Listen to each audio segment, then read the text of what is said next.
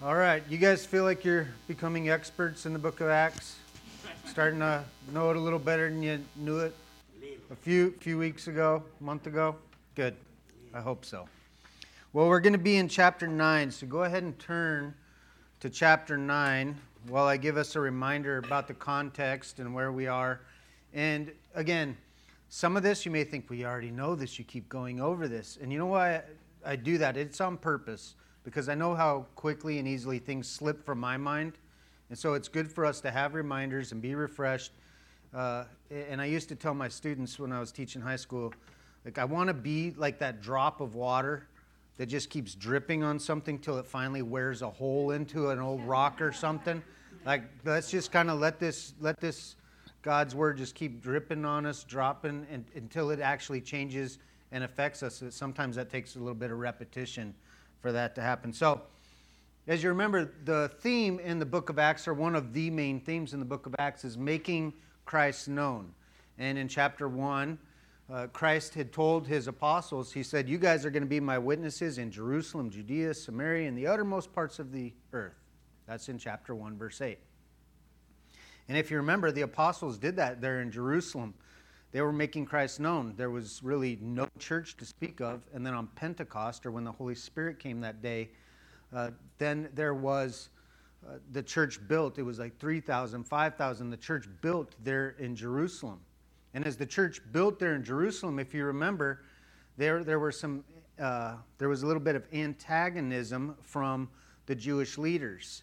And what they ended up doing eventually was they had a man executed, and that was Stephen. Stephen was martyred. And if you remember, he, you know, they, they stoned him to death. They basically killed him with rocks.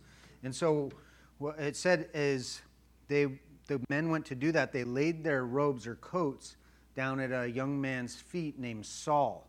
And we're going to be talking about him today. They, they, they, he was kind of a leader in that group.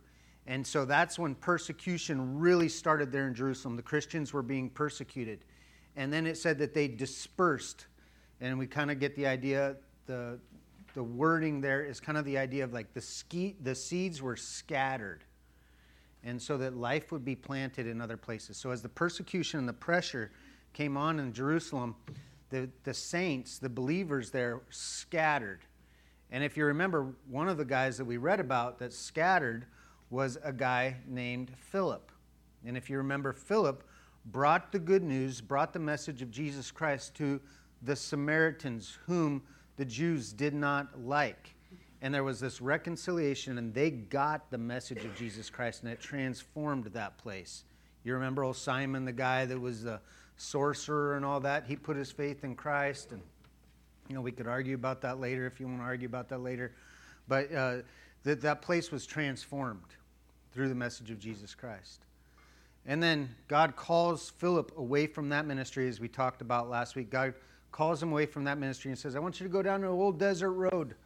And he goes down to this old desert road and he meets a uh, Ethiopian eunuch and gives him the good news.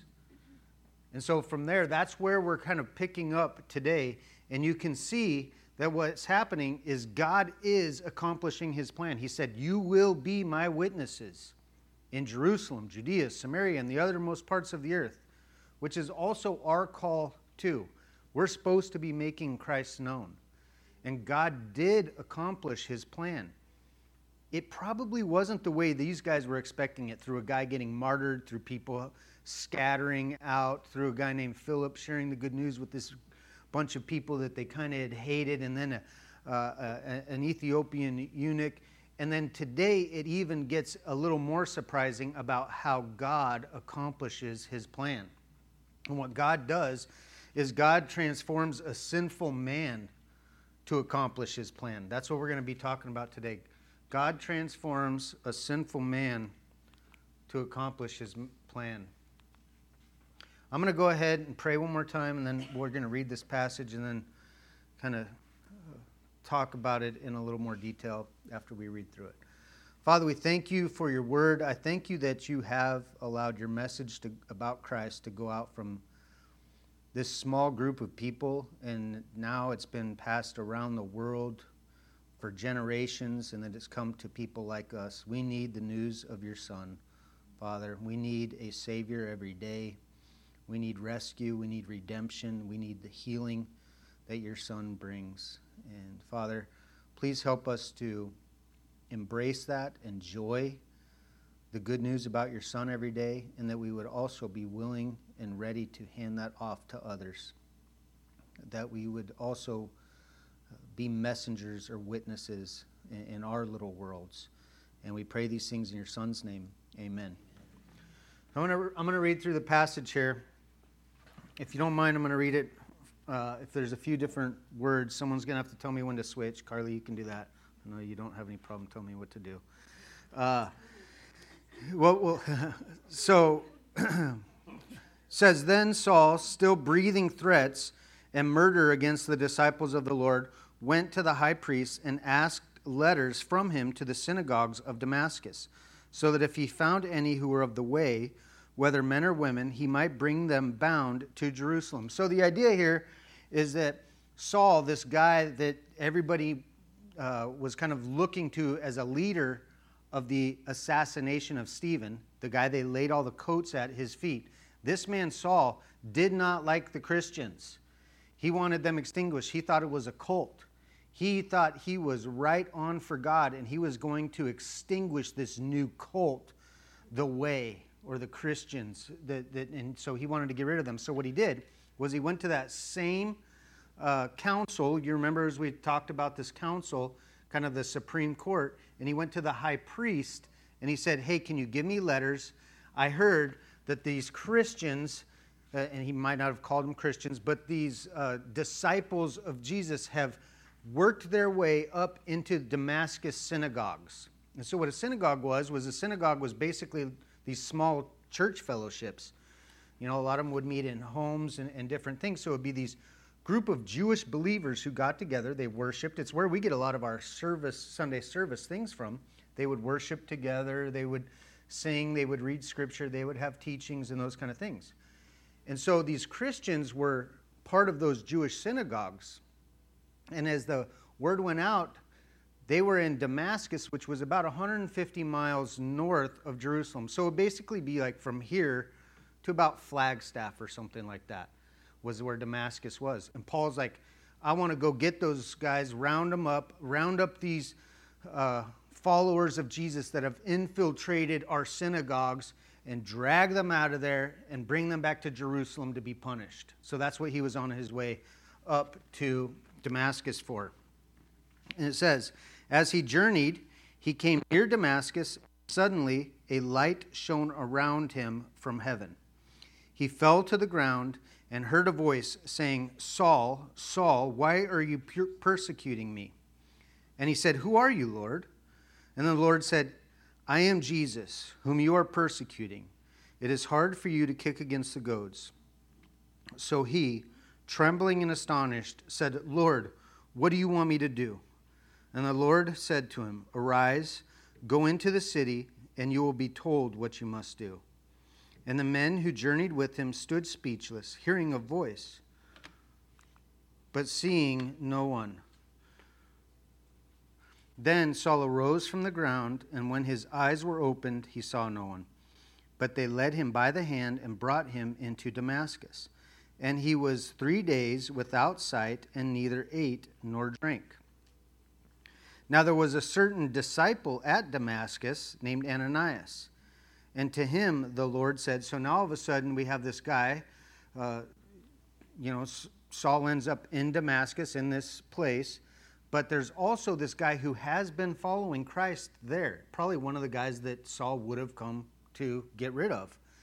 And so there's this guy, and God the Lord speaks to him and says, Ananias. And he said, Here I am, Lord. So the Lord said to him, Arise, go to the street called Straight, and inquire at the house of Judas for one called Saul of Tarsus. For behold, he is praying. So now we know what Saul was doing while he was there. Once he made it to Damascus, he was spending time not eating. It says he was without sight and didn't eat or drink, but he was praying, it says here.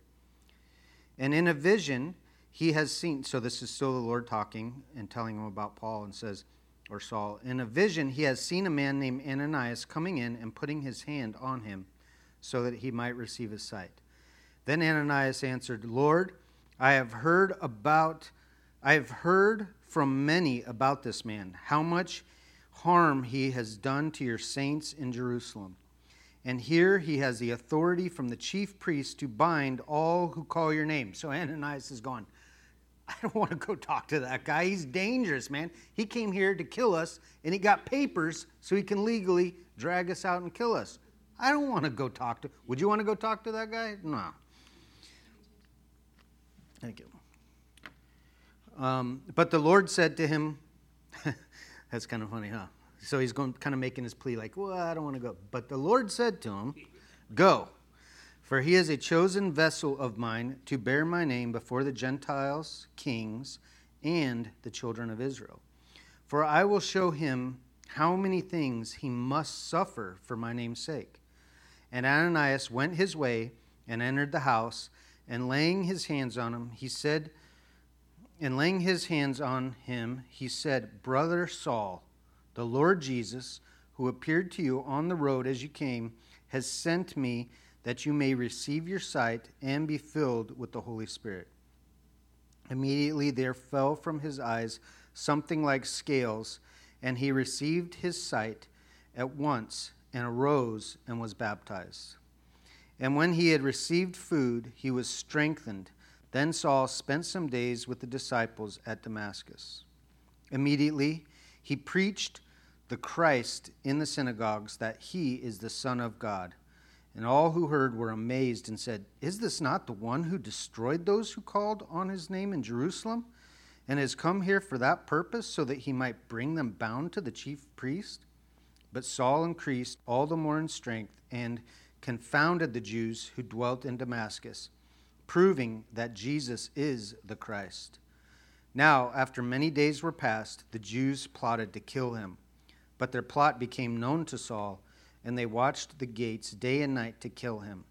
Then the disciples took him by night and let him down through the wall in a large basket. So here he went to go. Here he went to go get rid of these Christians for the Jews and the Jewish leadership. And what ends up happening is this big turn of events. And this man who's the persecutor now becomes the preacher. And in fact, he himself ends up becoming somewhat persecuted. So we see this gigantic transformation, this powerful transformation. And if we kind of put it in a phrase, we would say that God transforms this sinful man to accomplish his plan. Now, isn't that true of the text? Isn't that exactly what happens here? God transforms a sinful man to accomplish his plan. Today is no different. God transforms sinful people so that he can accomplish his plan. So the same is true for us. If you're taking notes, that first point would be supernatural transformation starts with the realization. Now, I kind of want to just go through a few things here and kind of re uh, make a few few different points. Sorry. Siri thought I. Um,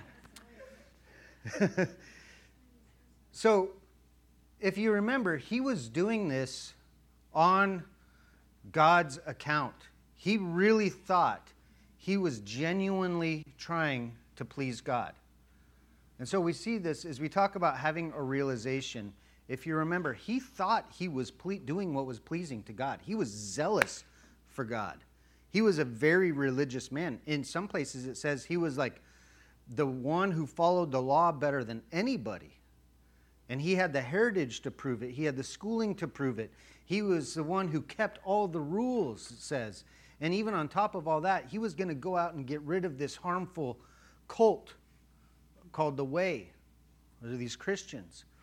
And so I just want to make this point because I think it's true not only for those who have never come to put their trust in Christ for salvation, but also true for those of us who've maybe been believers for many years that it all starts with the realization and part of the problem is we can very often think we're doing great and really be on track and think we have it all together and even think that everything we're doing is pleasing to God.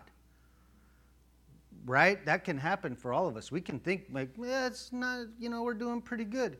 We tend to think that we are right. We tend to think that we are righteous and in our own cases. And if you don't, if you think I'm wrong, just think a little bit about this. How often your inner lawyer comes and comes up and starts talking, right? Someone tells you you're doing something wrong, someone tells you you need to change something. God convicts you, you have the Holy Spirit telling you you should probably stop doing this, or you probably need to start doing that, or you, you probably need to go back and apologize. What happens? Inner lawyer comes to the forefront. Well, that you don't know, you know, you didn't really mean it like that. You didn't say it like that. Well, that was that. Well, they, they've, they've been treating you like this, that way, and, and this way. Well, God knows your heart. Well, he, right? I mean, I know you guys got the inner lawyer. I got the inner lawyer. We, we got the inner lawyer. We tend to think we're righteous and we got it all figured out. And the fact of the matter is, we're very often justifying our own wrongdoing, or we're excusing our own wrongdoing, or we're blaming someone else for our own wrongdoing. And I'll tell you what, that short circuits transformation. Almost every time.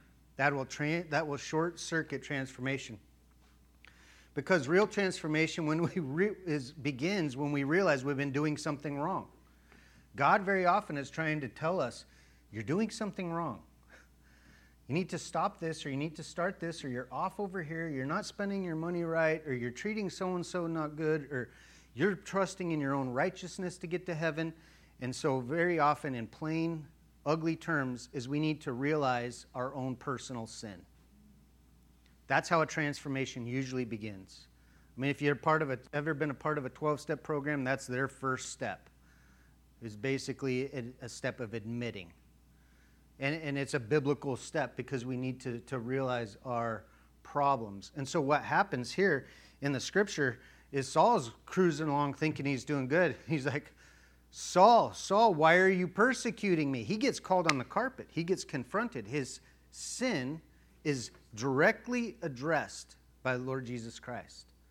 Why are you persecuting me? And he could have probably been like, I'm not persecuting you. I'm, I'm doing things. I, I, I, yeah. Well, really, we are so closely united with Christ that when he's persecuting the Christians, he was persecuting Christ. Which, just a side note, that should make you feel pretty good. That's how close and unified we are with Christ. If someone's hurting us, they're hurting Christ. That's how much he identifies himself with us. And so he had to realize this, and he, he, he had to realize his wrongdoing. And I think another thing that he realized was he realized that Christ is actually alive. As far as Paul believed, he was a man who lived and died and that some legends had been were starting to get passed around about. And for many of us, very often, that can be our idea of Christ. He's a good teacher, he was a good man. He's like an ideal icon of a person to attain to be. He had a lot of good teachings. The principles about him, his character was good but to realize that Jesus Christ is alive. Jesus Christ pursued that sinner. Jesus Christ wanted to transform that sinner's life. And the fact of the matter is, Jesus Christ is alive and well and real and pursues sinners. And the more, when we can embrace that and embrace, I've been doing something wrong, I'm a sinner, or I've been doing sinful things, or man, I've got a problem here, and we can go, but Jesus Christ is alive, and he pursues me even when I'm in my sin. And he can transform a person.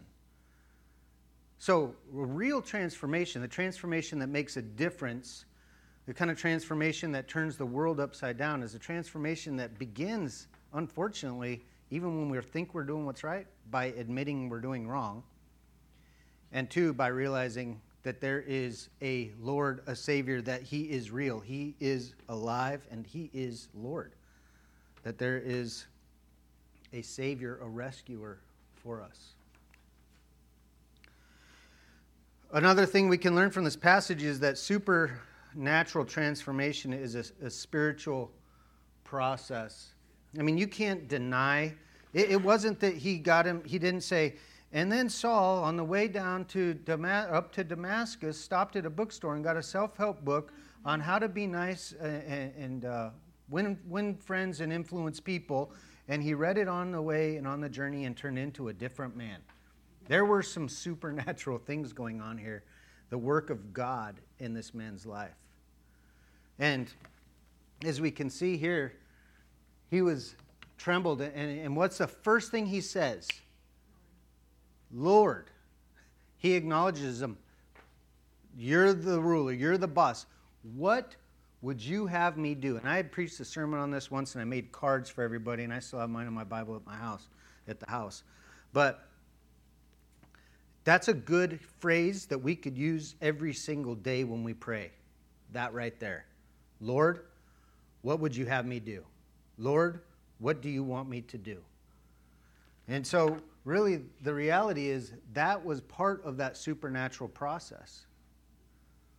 Now, I'll tell you, most of us, honestly, we get up in the morning, we get ready, and we don't give much thought to, Lord, what do you want me to do? And even if He's impressing something on us, we don't usually pay much attention, we blow it off. Right? I got to get to school, I got to get to work, I got to get this done, I got to get the breakfast going, I got to get that. Oh man, I forgot this. And then you get on your way, and then you're halfway into your day, and you're like, oh, I don't even have time for lunch today. I'm going to try and get that done and we're not really making any room to find out what the Lord wants us to do. And very often, if He tells us to do something, what do we do? Is we disregard it. And so we need to realize that part of this process it requires surrender. Man, we don't like that, do we? Who likes to surrender to somebody else's will? Anybody here just enjoy doing somebody else's will? No. You know what it grates against? Our flesh. It's a super, unless somebody else's will is totally awesome uh, for us. Like, you just really need a vacation. You need a couple days at the spa. Like, and we're like, okay, I'm on it. I surrender to that. Uh, but, but the reality is, very often, we don't want to surrender to anybody else. And the process of transformation requires us to surrender to the Lord and say, What do you want me to do? That is one of those critical moments that we face in the transformation. And I could probably go around here and we could probably all name ways that we know we need to be transformed. We could go around the room and say, Man, I want to be transformed in my finances. Man, I want to be transformed in my anger. Man, I want to be transformed in, in my uh, so, social life or uh, in my relationships. I want to be transformed in the way I treat others or I want to be transformed in my willingness to get into God's word and be more disciplined to do that. We could all go around and do that, but that, that critical moment when he says, surrender, to go, Lord, what would you have me do? He's like, I want you to get up 20 minutes early and start getting in your Bible. Oh, yeah. I don't need that. I, you don't know. Uh, I'll just listen to the audio thing on the way while I'm driving. And I'm not saying there's anything wrong with that. But do you understand what I'm saying? That moment where he says, Lord, what would you have me do? Where it's his will, not ours. If we want to be transformed, there has to be a moment of surrender. And I will just tell you outright, our flesh thinks that sucks. Our flesh does not want to do that ever. Ever. We all start fighting that. But on another note, I want to just say this because I, I think the word surrender is a beautiful word. And this way, I really have embraced it over the past couple years. And the reality of surrendering to Christ in this sense is kind of beautiful and a lot easier to do. And sometimes if I surrender in this sense, it's easier to surrender my will. But if I'll surrender to his love and just open myself up to the fact that he loves me, if I'll surrender to his forgiveness, if I'll surrender to his life and character, and I'll surrender myself to the, his hope that he brings, that very often softens me. It makes it a little bit easier for me to surrender in a, in a sense of obedience. And so, transformation, if you want to be transformed, it's going to take some surrender. Hate to be the bearer of bad news. There's not a magic wand under here that we pull up and say, You Want to be transformed? Come up front. Bippity boppity boo. It doesn't happen like that. It's a, it's a spiritual process that requires surrender.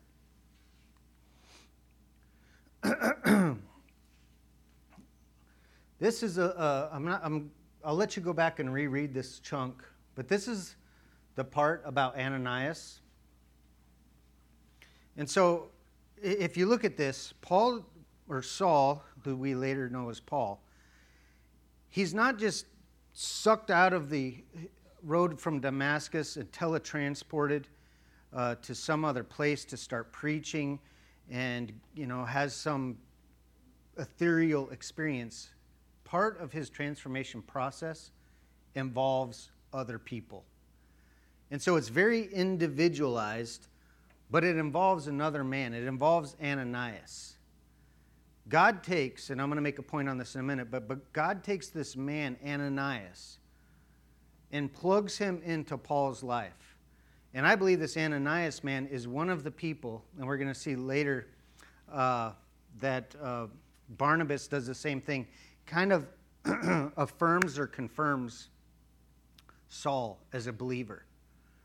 And if you think about that, we all need affirmation and confirmation in our lives. We here as the church gather to be built up, don't we? You come here hoping to be built up, not torn down, not nitpicked, and sometimes that involves some, uh, some conviction, but we, we come here to be built up. And that happens most often through other people, whether it's from the pulpit, someone leading music, leading you, someone working with the kids, someone giving a word to you. But God uses other people in you, in your individual journey, to be transformed. You know, uh, Jeff's transformation process may look different than Joel's, may look different than Carly's. And so there are very individualized plans for us all that God does, but He uses other people in our lives. And so, real transformation is a spiritual process that's very individual in nature, but it involves others. We're a body of Christ, we need each other. Doesn't happen in isolation, and some of us like to be isolated. We just prefer it that way. But the reality is, as God transformed this man, he got some other people involved in his life. And so, on, on that note, I want to just make a quick, we might talk more about this on Wednesday. So, we all need an Ananias in our life, someone to confirm, affirm, right? He prayed for him, he put his hands on him, he, he, he basically, through his prayers, the scales fell off his eyes. He's the one who uh, saw and witnessed the Holy Spirit coming upon him. He's the one who baptized. Can you imagine me and the guy that gets to baptize Paul? That's pretty awesome. And so Ananias, and then also it says that Paul went in with other believers, other disciples, and spent some time with the other disciples there in Damascus. It was a f- Christian family event that was happening. And Saul slash Paul, aka Paul, needed those other people. And the fact of the matter is, we need each other too. But we also can learn something from Ananias because we need to be Ananiases to other people. We need others, but others need us. And you know what? It said Ananias was a disciple or a follower. That's how it started out, the whole thing about Ananias. He was, so we need to be following. He was a no name guy. No, we, you wouldn't have known about him unless he was involved in Paul. Think of all the people, and you may think, I'm a no name, or what do I have to offer? Well, if we wouldn't have got this glimpse in Scripture, we might not have known about this guy, Ananias, who had a profound effect on Paul's life. And he was afraid, wasn't he?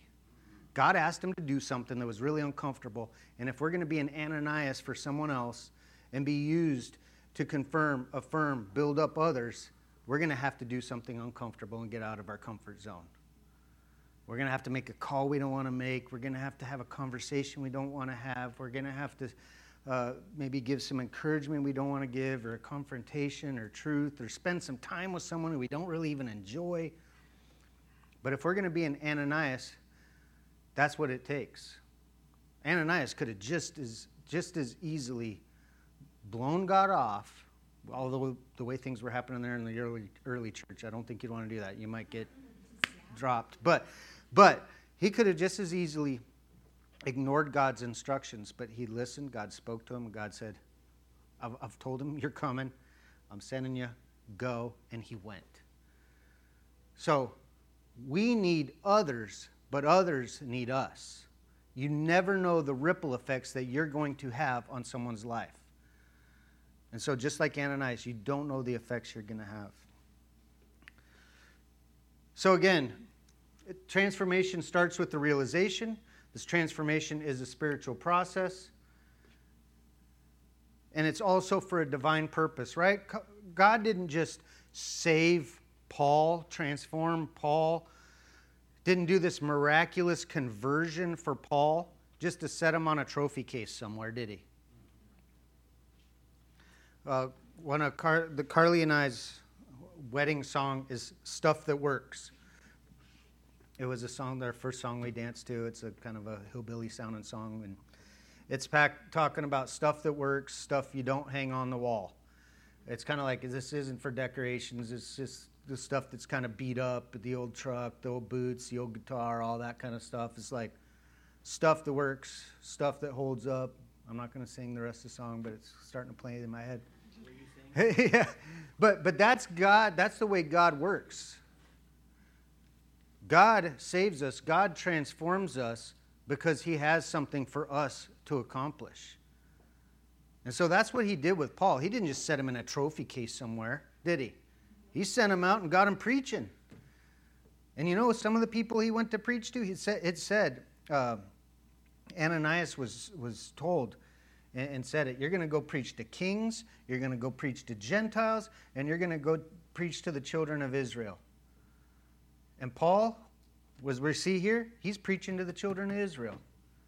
And they hate him for it. And so the fact of the matter is, is transformation is for a divine purpose. It may not make a lot of sense, but God wants to use what He does in us for others. So we're transformed for the purpose of making Christ known to others. Did you know what? God did not just save you for you. Do you know that? You know, God doesn't want you to get built up every week at church or in your own devotion time just for you. Did you know that? It's not all about you. It's not all about me either, which stinks, but it's not all about us. We're saved so that we can be sent. And, I, and you're like, oh, yeah, I'm not going on the mission thing. Don't even try and talk me out of it. No. Paul was sent to a unique group of people. He was sent to kings, Gentiles, and Israelites. And you know what? If we look around this room, we have enough people here that could be sent into different, you know, Deanna in a counseling setting, Mark through irrigation business, Rochelle through doing, uh, I want to say deeds, but it's uh, mortgage uh, stuff. I can't think of the fancy words for it. Uh, Carly at school, my mom with her friends, and we can go through. Everybody in their own individual circles have been sent and you think about the seeds that are planted out there. We gather to be built up so we can be bold when we go out. And so that's what he does. I mean we got belen back there. She's got all kinds of friends at, at, at school that she can reach that nobody else in this room will ever be able to reach and the same is true for you and so god transforms us he, he converts us he makes us new he gives us new life and He transforms us so that we can reach a particular group of people that others can't reach. Here's the bad news. Bah, bah. Fulfilling our purpose often involves suffering. He even told him, he said, uh, he told Ananias, he said that I'm going to show him how many things he must suffer for my name's sake. You know, Paul, Paul knew right off the bat he's going to have to suffer. And what happens also when he goes and goes and preaches the message to the Jews? Is he Mr. Popular? Everyone like, oh, Paul, how awesome. No, he's immediately sneaking out of a town through a basket. How humiliating is that? I feel like that's pretty, I don't know what that was in that culture, but to me, that's pretty embarrassing. Uh, probably an embarrassing way to leave town, sneaking out through a basket and a hole in the wall. I'd like to know what the modern day equivalent of, of that is having to ride a tricycle out of town or something. I don't know what it would be. I'm not talking about a cool big trike. I'm talking about a little squeaky kid's big wheel trike. The trunk of someone's car. Yeah, having to go into the trunk of someone's car. The reality is, our transformation, our transformation, the people in this room, our transformation is God's plan for letting the world know that Jesus Christ is real and alive. You know, God doesn't have some other plan for making his son known. He doesn't have a skywriting campaign he's going to start in 2020 where he's going to start writing scripture in the sky uh, in clouds. He doesn't have um, something where he's all of a sudden going to have the animals start walking around and telling people about uh, his son, Jesus Christ. He's not going to do it through our government. I can tell you that right now. It's not going to happen through the government and legislation and rules and laws. That's not how people are going to become believers and know the truth about Jesus Christ. He has one plan. Is to transform people like us and to send us out. And I'll tell you what, if we can't get excited about that message and take that serious, then we should just shut this place down. Honestly. Because that's what God wants us to do. And it's a waste of time if we're going to sit in here, get filled up and get filled up and get filled up and get filled up and get filled up and never be wi- willing to be bold and go out. Because that was his whole purpose in saving us is to make his son Jesus Christ known. And I'm not trying to be mean about that, but I'm trying to let us know it's not okay for us just to sit and soak and sour and try and be hot tub Christians that want to just sit back and be comfortable all the time. God wants to transform us. He loves us. He's shown us mercy. He's shown us kindness. And the world needs that. I mean, the way, the, the way that we need Christ, and I bet you if we go around, everybody say, I need Christ. The way we need Christ is the way the world needs us because they need that hope. They need that message. And so we see that God takes this sinful man and transforms him to accomplish his awesome plan. And the same is true for people like us. And man, transformation can be a slow, ugly, but spiritual process, right? I said it's a process.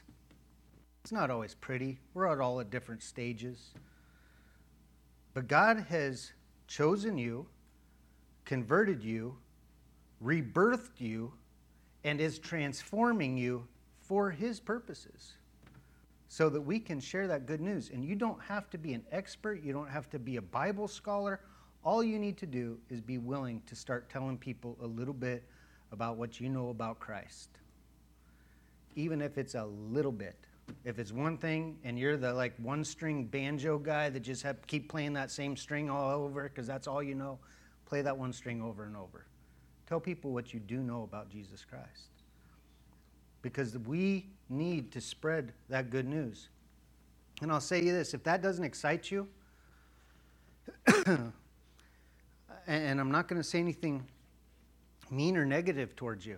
If that doesn't excite you and you're like, not there, then I, I, I would honestly say take some time to realize what Jesus Christ has done for you. Maybe you need to be refreshed that He loves you. Maybe you need to be refreshed that He's forgiven you. Maybe you need to be refreshed that He provides you with eternal life. Maybe you need to, to be refreshed in the fact that you're forgiven and given eternal, not, not just eternal, but abundant life in His character. And maybe you need to take some time soaking on that. And as you enjoy and take in and get filled up with what Christ has given you, you'll be ready to pour out. But God transformed. God took this man, Paul, and what a beautiful picture.